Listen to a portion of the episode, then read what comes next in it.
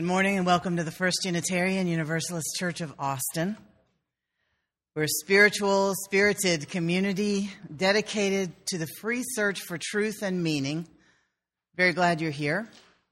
I extend a special welcome to those of you visiting with us this morning. If you have questions about this church or about Unitarian Universalism, please don't hesitate to ask the knowledgeable and friendly people at the visitor table or me or someone sitting around you who looks as if they've been here for a while. We come from a long heritage of teaching that there's a spark of the divine in every person. It is in the spirit of that heritage that I say, let us greet the holy in our midst by turning to the person to your right and left and welcoming them here this morning. Please say with me the words by which we light the chalice, which is the symbol of our faith. In the light of truth and the warmth of love, we gather to seek, to find, and to share. Good morning. I'm Margaret Borden, your lay leader this morning.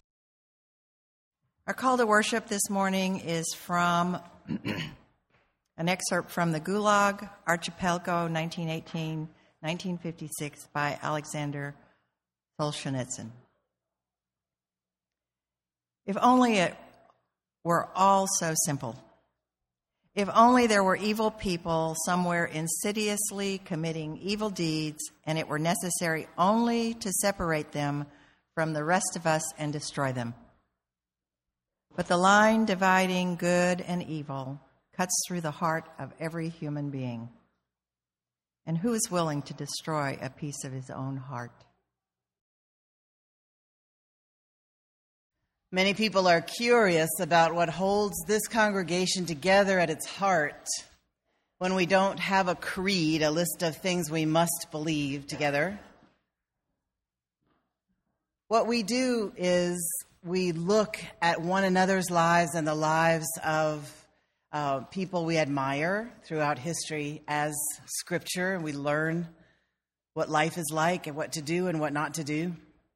We also draw from all the major scriptures of the world, and poetry and songs and art. One of the things that holds this congregation together and guides its feet as we run our race is its mission.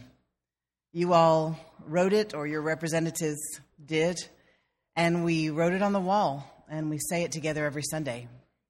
We gather in community to nourish souls, transform lives, and do justice.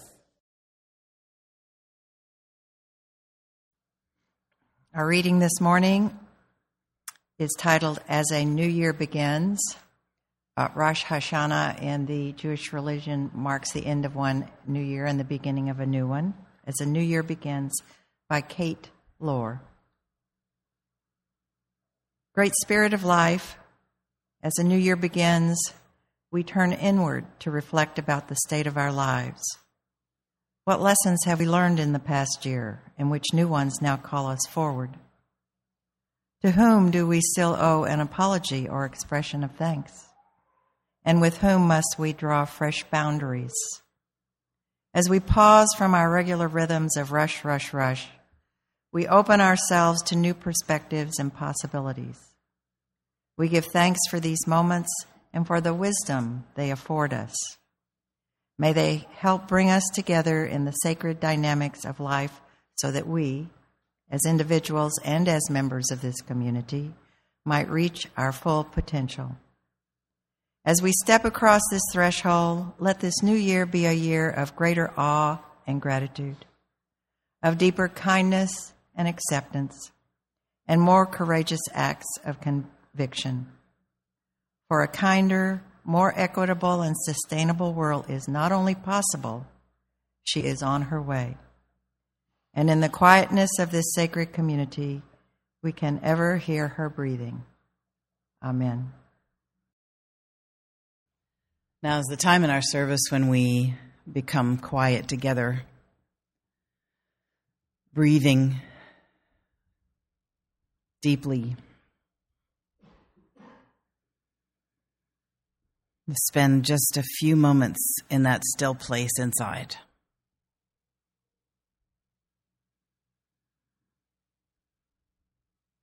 We want to do heroic things.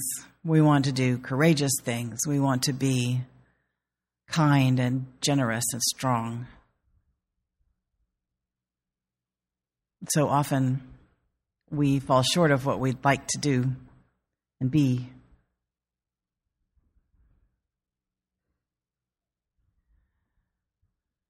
In this place of stillness is where we can ask for clarity to see ourselves correctly, where we can ask for mercy to see one another with softer gaze,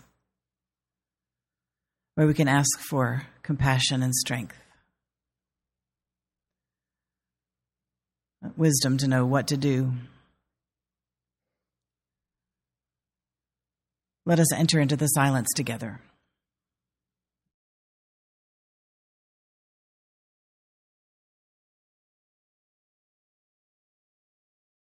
Happy Rosh Hashanah.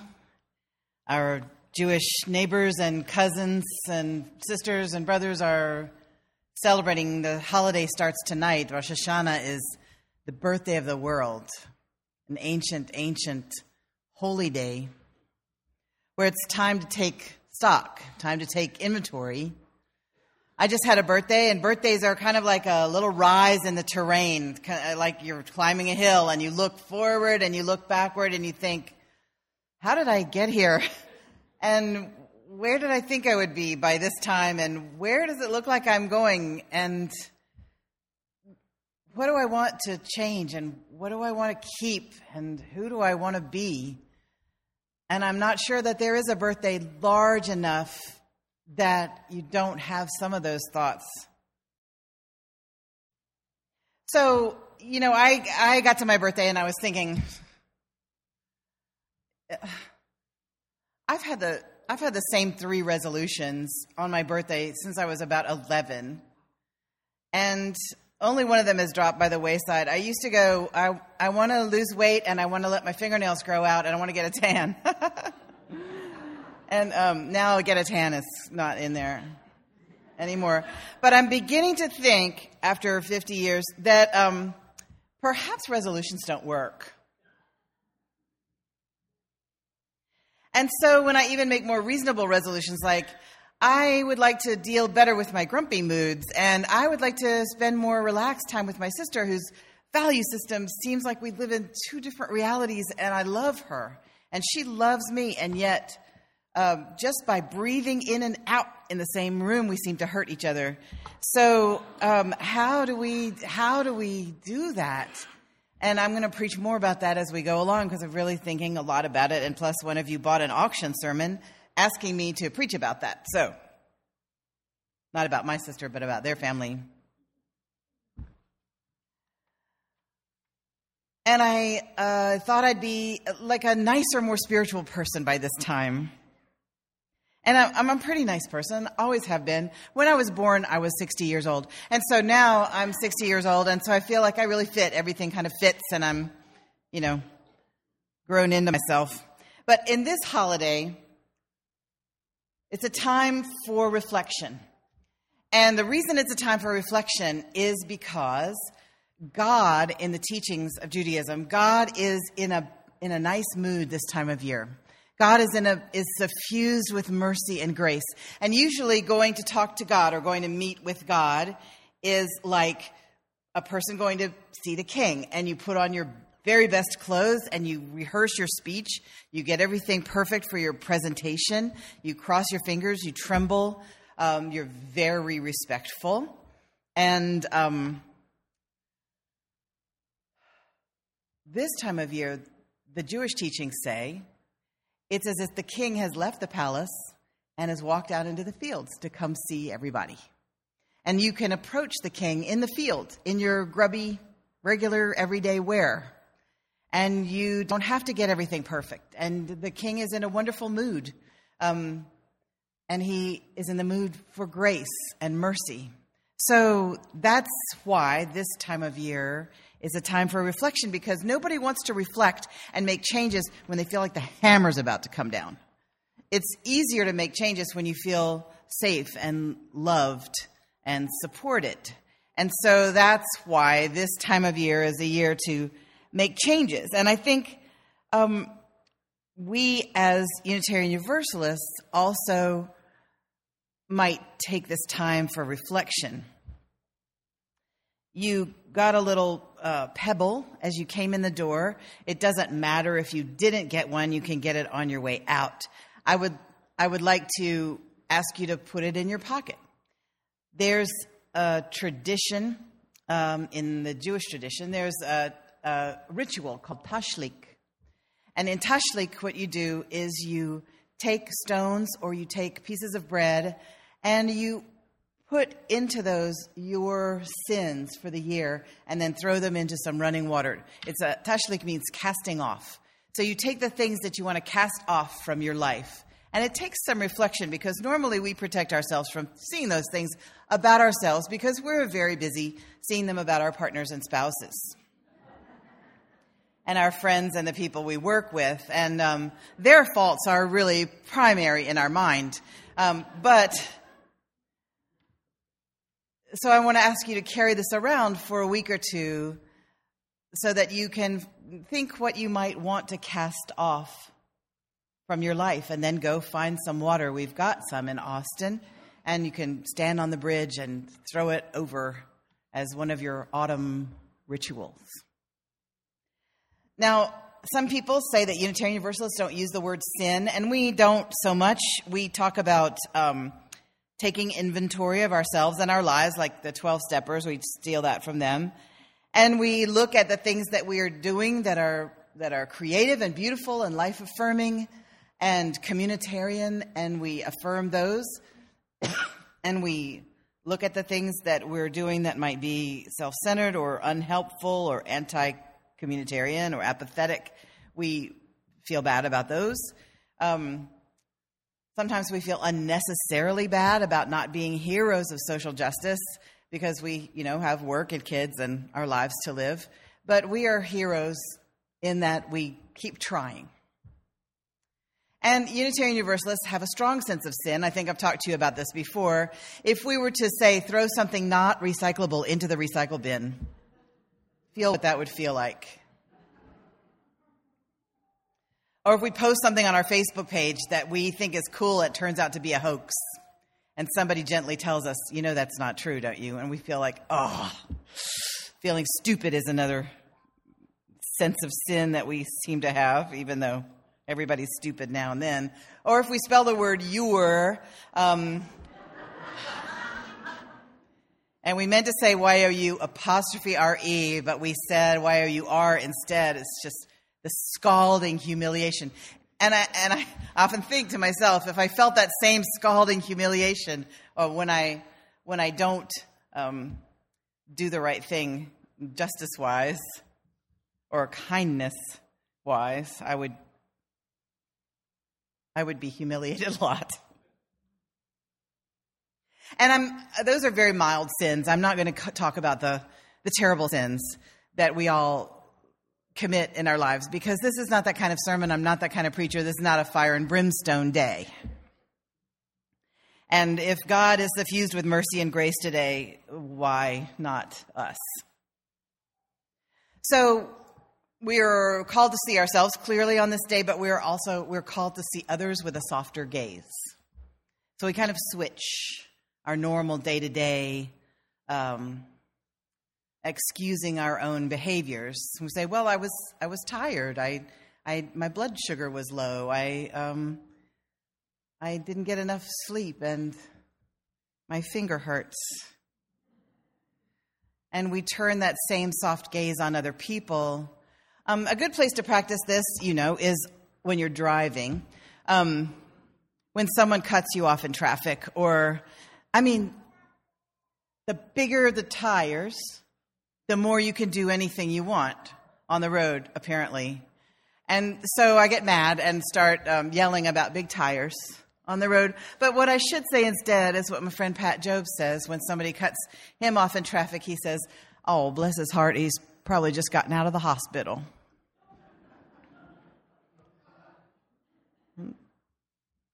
Might as well think that.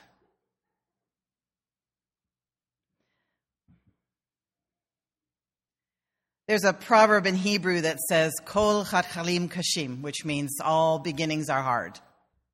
There's a Russian proverb that says, the first pancake is always a flop.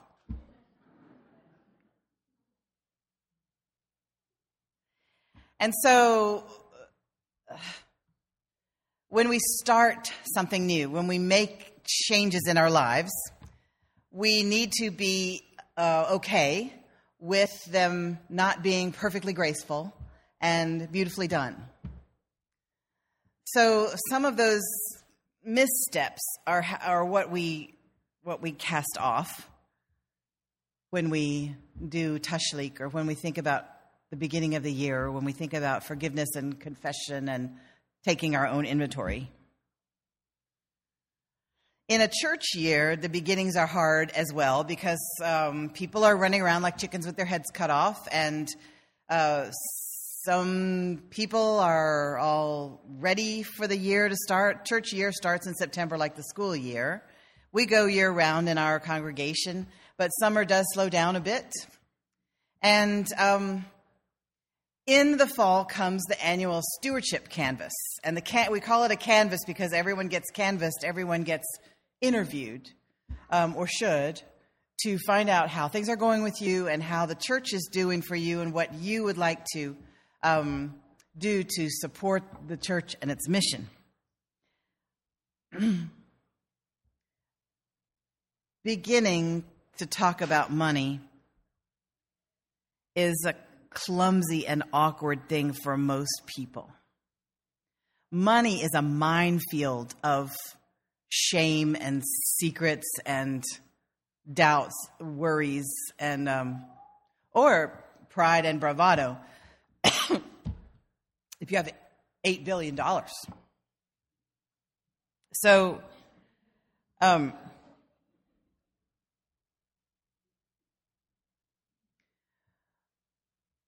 what I would like to ask of you is, as we begin our canvass, that you forgive yourself for feeling nervous or clumsy about it.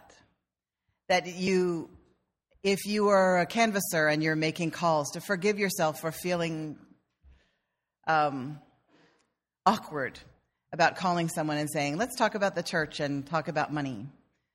We are asking one another about our commitments. And so, what I would ask you to do is to forgive yourself any nervousness or awkwardness or shame about money and focus instead on the joy of the community and the feeling of being able to hold your head up in the community and say, I do my part here. I hold up my piece of the sky and I will have my voice heard. And I'm part of what this place is doing. We use Rosh Hashanah also to um, inventory how our church is doing. And so the church leadership and I, we work together and we think, how's it going? How are the people feeling? How are we doing the right things? Are we going in the direction people want us to go in? And this congregation is making a lot of changes right now. We're talking about what we want to build and what we've got money to do and wh- what the priorities are. And we're going to be inviting the congregation into those conversations as we as we go. And we've offered sanctuary to Sulma Franco, and um, she had a very successful outcome down at the immigration office. And, and we were part of that campaign, and we made justice happen um, we partnered with St. Andrew's Presbyterian Church. We made a friend in town, another congregation. We made a friend of Sulma and a friend of Gabby, her partner. We've been immeasurably enriched by that experience, and we'll talk about whether we'd like to do that again and what kinds of refugees we would like to host if we want to do that. And um, and we're talking about, well, we're planning to put a, a banner up that says, "Standing on the side of love." Black Lives Matter on our building. And so many people find that controversial out in the world. I'm not sure we, we um, have had lots of uh, expressions of support and some expressions of concern about that amongst ourselves. And so I look forward to the conversations that that will start Um, we love law enforcement. Um, there are many, many wonderful police officers. Black Lives Matter doesn't mean we'd like people to kill police officers. Um, but we want to express to those among us who are people of color, and to those among us who are allies, and to those among us who are considering becoming allies, the support that the ministers of this congregation and the leadership of this congregation uh, want to offer. So we look forward to those conversations, and, and the stewardship drive is the place, one of the places to have those conversations. Are you with me? Does that make sense? Okay. So we take inventory of our year. We say, how many chalice circles do we have? How are the chalice circles doing for people? How, what do people feel about the building um, possibilities? We want to hear from everybody.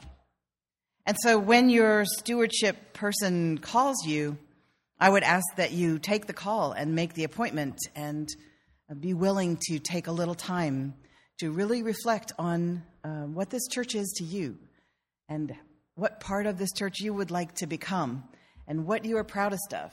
And we're going to ask you to start after the service. There'll be post it notes in House and Hall, and you can make a post it note and put them up on whatever flat surface you find about uh, what you're proudest of of this church and what your concerns are and what you would really like to see change and what an experience has been for you that's been wonderful. And those cards will be uh, collected and they'll be read by actual human beings, and they will be the stone in my pocket that I carry around thinking about what this church needs to add and what it needs to cast off because of your feedback. So on this Rosh Hashanah, I ask you to carry your pebble and see your life clearly and yet kindly, and to know that the universe at this point is suffused with justice, love, mercy, and grace toward you, and feel that just in case it's true. And when you're ready, we're going to throw this in a moving water, a lake, a river, um, not your swimming pool or a fishbowl. I'll look forward to hearing from you about your experiences and insights.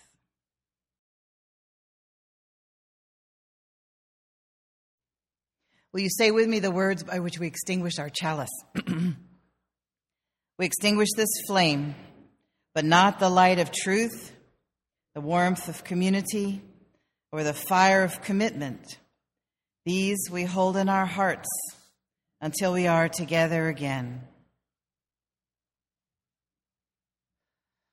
The lone wild bird in lofty flight is still with thee, nor leaves thy sight, and I am thine, I rest in thee. Great Spirit, come and rest in me. Go in peace.